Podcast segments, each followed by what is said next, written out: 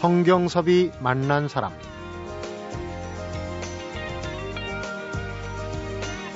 서양은 설계라는 과정이 필요하지만 예전에 한국, 조선에서는 건축을 따로 공부해서 하지 않았었다. 심지어 도면도 없었다. 그럼에도 불구하고 한국 건축이 우수한 까닭은 뛰어난 학인들이 건물을 지었기 때문이라고 생각한다. 성경섭이 만난 사람, 오늘은 어제에 이어서 한국의 고건축 사진집을 복간한 건축환경연구소 광장 대표 김원 건축가를 만나봅니다.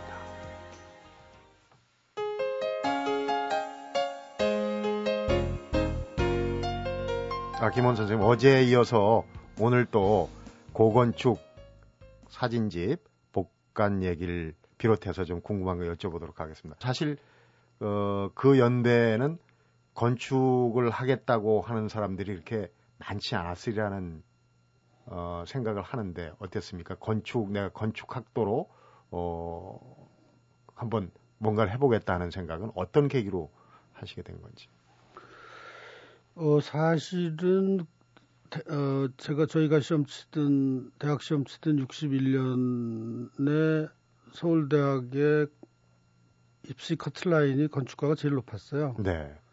그런 정도로 한때 건축하겠다는 붐이 불 때도 있었죠. 그렇군요. 지금은 네. 뭐 점점 더 어, 이게 인기가 떨어져 가지고 건축과 졸업하고 뭐 한의학과로 다시 입학하고 그런 경우도 보는데 근데 그 전까지 또 그렇지가 못했죠. 네.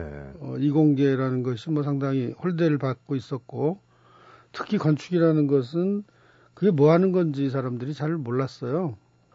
어, 건축가의 사회적인 역할이라는 게 뭔지도 잘 모르고 다만 이제 김수근 선생님이나 그 초창기의 선구자들 김종업 네. 선생님이나 이런 분들이 해외에서 어, 공부하고 돌아오시는 바람에 어, 건축가의 위상이라는 것이 상당히 건축은 예술이다. 음. 뭐 이렇게 막 이제 소위 건축 예술론을 주장을 하시면서 등장을 하니까 네. 아 그런가 멋있구나 이런 이런 게 있었죠. 네. 다만 그 전까지만 해도 지금처럼 뭐 판검사 의사 이, 이런 것들이 어, 인기 직종이었는데 저는 중학교 들어가면서 어 미술반에 들어갔습니다. 원래는 미술을 좀 하시고 싶었는데. 네. 그리고 특히 조각가가 되고 싶었어요. 어. 그래서 6년 동안 어, 특별 활동을 미술반에서 조각을 했는데 제가 다닌 학교에서는 특별 활동에 대해서 굉장히 투자를 많이 해주셨어요. 그 좀 열심히고 가능성 있어 보이는 학생들한테는. 네. 그래서 특별히 아주 좋은 선생님들을 지도를 받게 해주셨죠. 그게 아마도 어, 건축을 위한 기초 소양이 되지 않았을까 싶고. 네. 또 하나는 어, 아주 중요한 요인이 된 것을 요즘 와서 느끼는데요. 중학교 1학년 때 왜 제가 어, 산악반에 들어가고 싶어 했는지를 지금 잘 모르겠는데. 중학생 때 이미 산악반. 산악반에 가서 산에 다니면서 배운 게 정말로 많습니다. 어, 그러니까 자연에 대한 경외심이랄까, 어, 인간 외에 동물과 식물의 세계가 있고, 그것도 역시 공존하는 생명체이고 생명에 대한 존중하는 것 네. 외에도 땅에 관한 거에 대해서 참 많이 생각하고 배우게 됐어요. 네. 그러니까 등산이면 등산, 또 미술이면 미술, 그 건축가로서의 소양을 어, 알게 모르게 이제 쌓은 거 아닙니까? 그런 이제 내공에 바탕이 되지 않나 싶은 생각이 드는데 앞에서 이제 우리 건축계 거목이시죠. 김수근 선생님 말씀을 잠깐 하셨는데 선배님이자 또 스승님 아닙니까? 네. 그분이 이 건축계로 들어오는 길라잡이 역할을 하셨다고 그래요. 그분 이제 강연을 듣고 야 이게 건축이 참 어, 아, 할만하다. 예, 그러면 그러면 어, 그러니까 제가 아까 말씀드린 미술반, 산악반 이런 것들이 뭐 건축을 전제로 한 것이 아니었지만 아니었고, 네. 두 가지를 다 조합하는 무슨 좋은 방법이 없을까. 처음에는 미술대학 가서 조, 훌륭한 조각가가 되고 싶었어요. 네. 근데 어느 날 김수근 선생님이 일본에서 대학원 학생 신분이었음에도 네. 국내에 있었던 그 국회의사당 국제현상 공모에서 1등 당선을 해가지고 돌아오셨는데 그 정말 금이환영이죠. 네. 저희 모교에 오셔서 강연을 하신 적이 있어요. 그때 그 강연을 듣고 아, 야, 건축가라는 게 참 멋있는 직업이구나. 음. 그리고 내가 생각했던 그걸 다 이루어 볼 수 있는 하나의 방법이겠다. 그런 생각을 했죠. 네. 그러니까 이제 그 어, 선배의 그늘이 정말 굉장히 큰 거죠.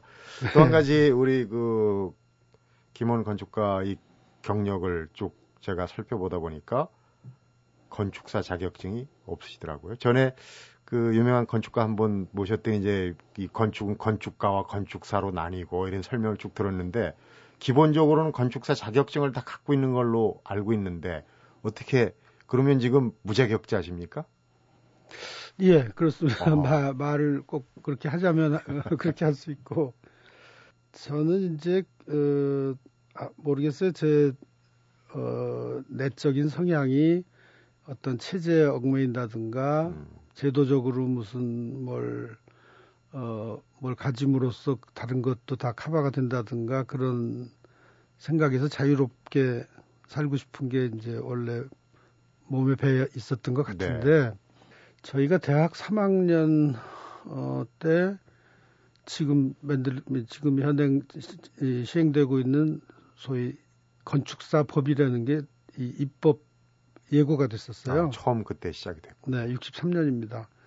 그때 이제 거의 전국의 대학생들이 다 그 법 제정에 반대 운동을 했어요. 음. 왜 그랬냐면 그게 자연스럽게 그 필요에 의해서 어, 국가 자격 시험을 통해서 어, 자격 제도를 해야 된다는 그런 필요에 의해서 된 것이 아니라 우리가 그때 판단하기는 네. 대학을 졸업하고 정규 공부를 한 이 사람들이 전부 다 앞으로 쭉 몰려 나오는 거에 대비해서 그 전까지 소위 그 건축 허가 업무를 대행하는 대서소들이 있었어요. 네. 기억할려실런지 모르지만 구청 앞에 가면 건축 허가 대행, 음. 사법 사, 서사 네. 이런 거 있었습니다. 아, 그런 게 있었군요. 그러니까 건축 허가라는 것은 사법 서사가 무슨 허가 내역을 적어주 대신 적어주고 대, 대강 골, 골펜으로 그려가지고 뭐 하고 그런 게 일반적이었어요. 네. 근데 그 사람들이 주동이 돼서 자기네들이 살 길을 찾기 위해서 건축사 협회라는 걸 만들고 음. 어 아주 폐쇄적으로 법을 제정을 해서 공, 정규 공부를 하고 온 사람들이 그, 그 권역, 권역을 침범하지 않도록 굉장히 엄격하게 회원 자격을 제한하고 뭐 그런 법을 만들었어요. 그러니까 쉽게 얘기하면 이제 진입 장벽을 아주 그렇습니다. 밖으로 챙기기로 그렇습니다. 탄탄하게 쌓아놓은 거군요. 그렇습니다. 그게 지금도 건축사법 제 맨 끝에 어, 경과 규정에 보면 네. 이법 제정 당시에 10년 이상 동업에 종사한 자는 시험을 면제한다 이렇게 됐습니다. 음. 지금도 있습니다. 그 법 조항을 보면 그 악법이라는 거죠.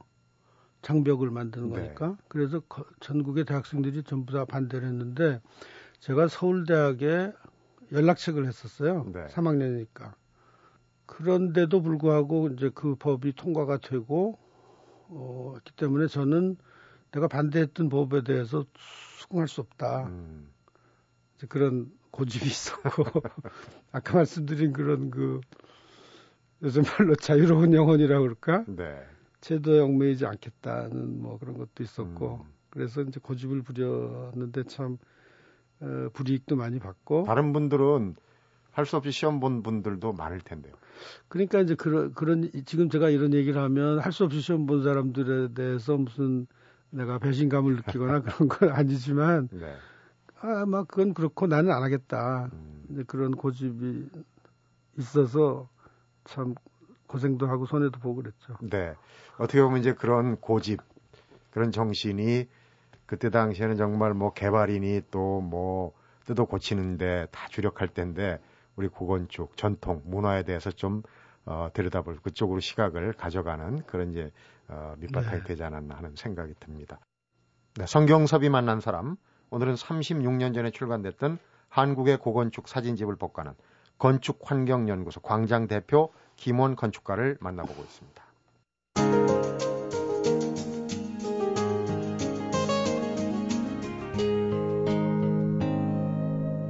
성경섭이 만난 사람.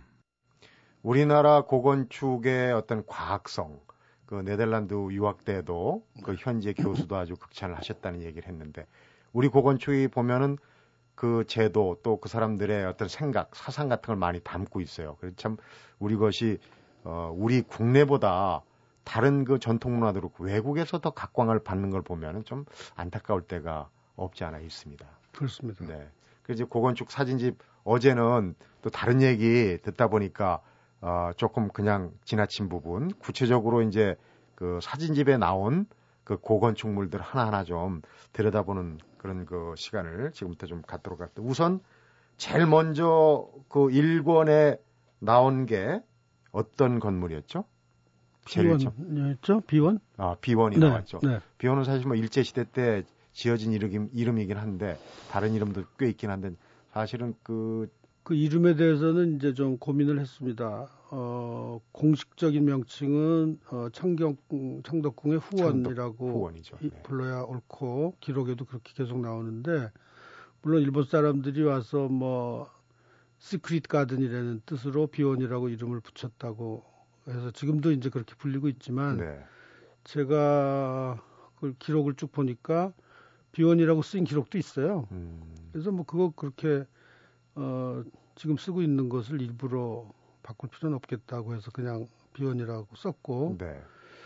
정원이라는 것을 첫 번째 작품으로 뽑았던 것은 실제로 제가 생각했던 그 어, 가치에 비해서 너무 저평가되고 있는 것의 가장 대표적인 사례이기 때문에 그랬던 겁니다. 네.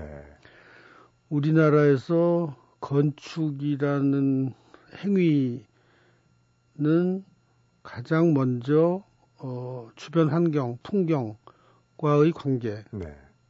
그리고 건, 건, 축물 실내라는 공간을 만들기 이전에 외부 공간에 대해서 하나의 어, 통합된 개념을 갖고 내부 공간을 생각하는 네. 그것이 중요하기 때문에 정원이라는 것이 얼마나 중요한가를 먼저 알아야 된다는 네. 생각 때문에 그걸 어 일권으로 선택을 했죠. 음, 그러니까 이제 그 좀 쉽게 이해를 한다면 조화 따로따로 떼내지 않고 전체적인 큰 그림을 쓴 조화가 맞습니다. 상당히 필요하다. 맞습니다. 그 비원 안에 있는 건물들도 지금은 일반인의 공개되고 한때는 이제 좀 통제를 했었는데 네. 그런 건물들도 우리가 알지 못하던 그런 정자들도 상당히 네. 어 전통미가 있는 건물들이 꽤 있어요. 정말 아름답고 잘 지어졌고 또 그그 그 아까 말씀드린 그런 기본 철학에 충실하고 그런 사례들이기 때문에 소개할 만한 어, 가치가 있었죠. 네. 그리고 이제 또 하나는 종묘인데요. 네. 어 이게 이제 세계 문화유산으로 그렇습니다. 손색이 없는 그런 건물이 저희가 그냥 일찍 그 한번 들어가 보면 조금 밋밋해 보이기도 해요. 그렇습니다. 그런데 그렇습니다. 세계적인 건축가 한 분이 아주 극찬을 했다면서요? 어떤 내용입니까? 한 분뿐만이 아니라 뭐 지금은 대부분의 어 서양 사람들 전문가들 다 감탄을 금치 못하는 어, 대표적인 건물로 유네스코 문화 유산 인류 문화 유산에 네. 등재가 됐고 지금은 뭐 그거 칭찬하는 사람이 뭐 많은데 그 당시만 해도 뭐 그런 건물이 있냐 정도로 생각을 했어요. 그런데 네. 지금 그외 유명한 그 프랭케리라는 빌바오의 미술관을 설계한 네. 아주 최고의 건축가가 한국에 왔을 때 거기를 이제 구경시킨 적이 있었는데 이 사람들은 어 우리도 마찬가지지만 감동이라는 것을 논리적으로 설명하려고 들거든요. 왜 내가 지금 감동하고 있는지를 자기가 설명을 해야 그 감동이 돼요. 네. 그냥 감동이 되면 이걸 갈등을 느끼더라고요, 보니까. 음. 그이 사람도 거기 가서 아마 굉장히 감동한 모양인데 자기가 배운 그 방식대로 우리가 건축을 보면 판단을 합니다. 네. 이게 무슨 비례감이 좋으냐, 조화를 이루었느냐, 음, 콘트라스트가 있느냐, 음, 무슨 뭐 그런 식으로 판단을 하거든요. 네. 자기가 느낌보단 지, 이, 이, 이, 의지로서 네. 판단을 하려고. 드는데 네. 자기가 배운 상식으로 이게 이해가 안 되는 거예요. 종묘는 예를 들면 조화를 이루었느냐 비례감이 좋으냐라는 그런 두 가지 항목을 볼 때 종묘는요 가장 납작하고 대한민국에서 가장 길기만 한 건물이에요. 네. 아무런 변화도 없이 단순 거의 반복이에요. 근데 왜 이것이 그렇게 엄숙한 분위기를 자아내면서 사람들을 꼼짝 못하게 만들까? 그래서 어 상당히 그 납득을 못하는 것 같더라고요. 네. 그 제가 이렇게 설명을 했어요. 지금 생각해도 참 우스운 얘기인데 왜 자기가 그거에 대해서 감동하는지를 잘 모르겠다는 거죠. 네. 물론 단순성이라든가 그런 것이 미니멀리즘으로서 미니멀리즘도 감동적일 수 있다는 걸 사람들이 알고 있지만 네. 그보다는 자기네가 배운 것은 무슨 일본의 가츠라 리큐 이런 거에 그 건축책에 나옵니다. 일본 것들은 네. 옛날부터. 아무래도 좀 정교하겠죠. 그런 거. 그런데 우리 것은 그렇지 않으면서도 왜 그럴까? 그래서 제가 그때 그랬어요. 농담 비슷하게 그냥 그거 일일이 다 토론하려면 어려우니까 네. 어이 이것은 사람을 감동시키려고 만든 건물이 아니야. 이건 하늘을 감동시키려고 만든 건물이야. 그랬더니 가만히 있어요. 그냥 이제 고개를 끄덕끄덕 했는데 아마도 그런 어 거에 설득되기는 시간이 좀 걸리겠지만 네. 어떻든 굉장히 감동적인 건물이거든요. 그래서 그것에 대해서 이제 어 말하자면 서양식으로 설명할 필요가 있는 거죠. 우리로서는 그냥 우리가 항아리가 이쁘다 그래서 달 항아리를 보고 뭐 한이 맺혀 있고 곡선이 뭐뭐 뭐 이렇게 해가지고는 안, 안 되는 거 아닙니까? 네. 그런 것들을 훌륭한 사진 작가의 안목을 통해서 사진으로 보여주고 네. 우선 우리나라 사람들한테 우리나라 사람들도 그냥 흔히 보고 발길에 채이는 걸로 생각하던 것을 사진을 봄으로써 어 이거 멋있다 이게 어디야 도대체 음, 그 바보야 그게 종묘야 라고 할 수 있어야 되겠다 네.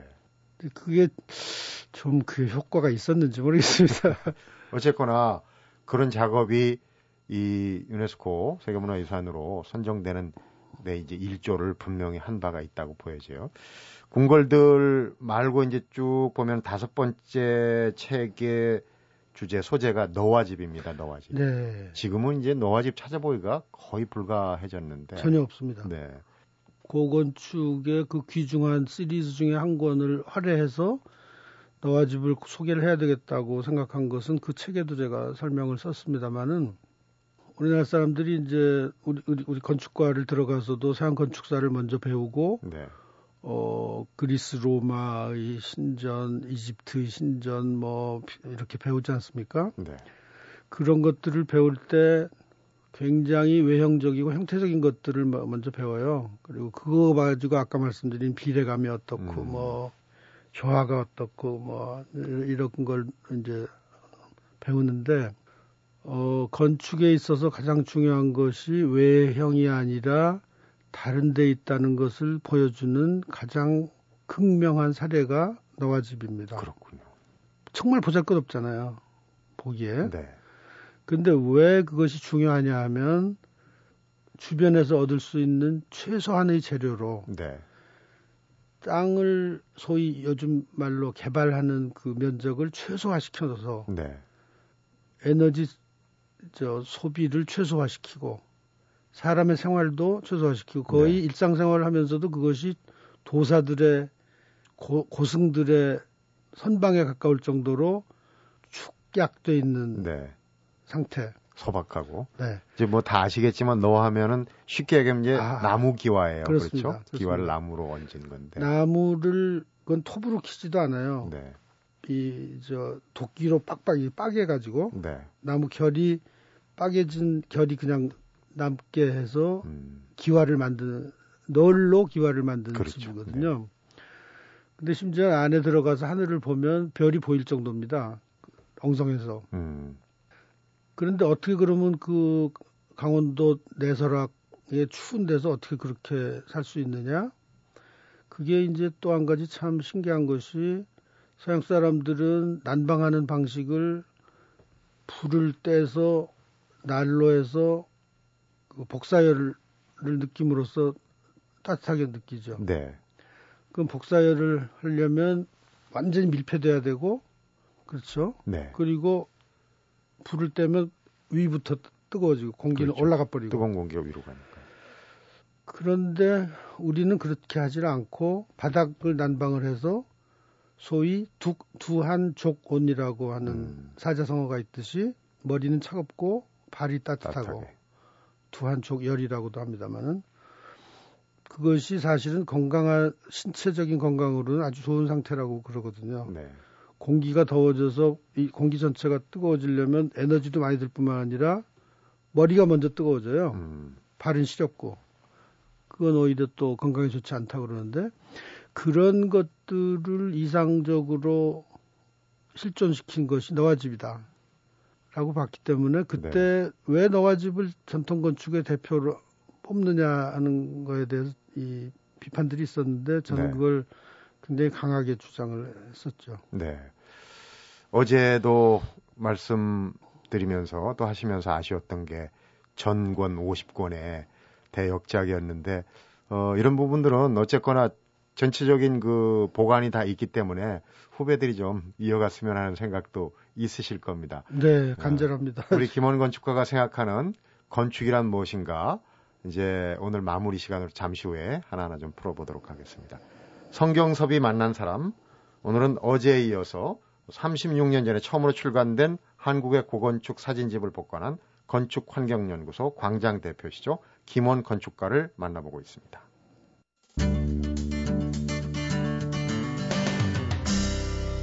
성경섭이 만난 사람. 여담입니다만 요즘 얼마 전부터 이 극장에 내걸린 건축학 개론이라는 영화 혹시 보셨습니까? 네, 봤습니다. 이게 왜 그런 이름이 붙었는지 모르지만 어 이게 옛 그 첫사랑의 추억 아닙니까? 그런데 음. 그 집을 그 첫사랑 연인을 위해서 딱 맞게 그 사람의 성정과 또 그 위치한 위치에 맞게 딱 지어주는 거더라고요.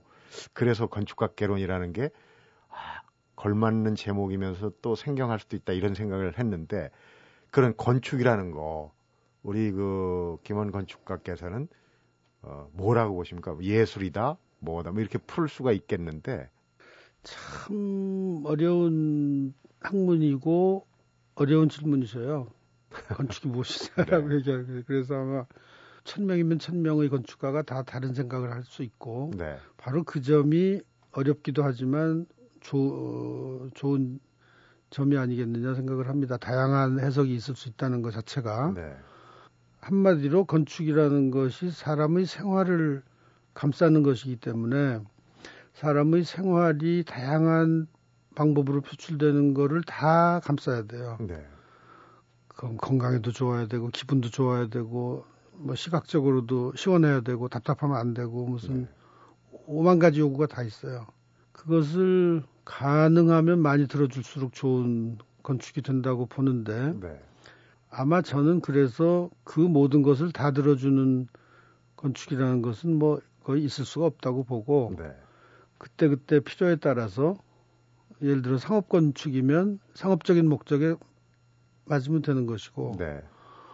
미술관이면 미술관이 무엇이냐에 맞으면 되는 것이고 그렇다 보면 마치 기능주의적인 생각 같이 기능에만 맞으면 된다고 같이 보이지만 그 모든 것에 바닥에 깔려 있는 것이 사람을 위한 것이다. 네.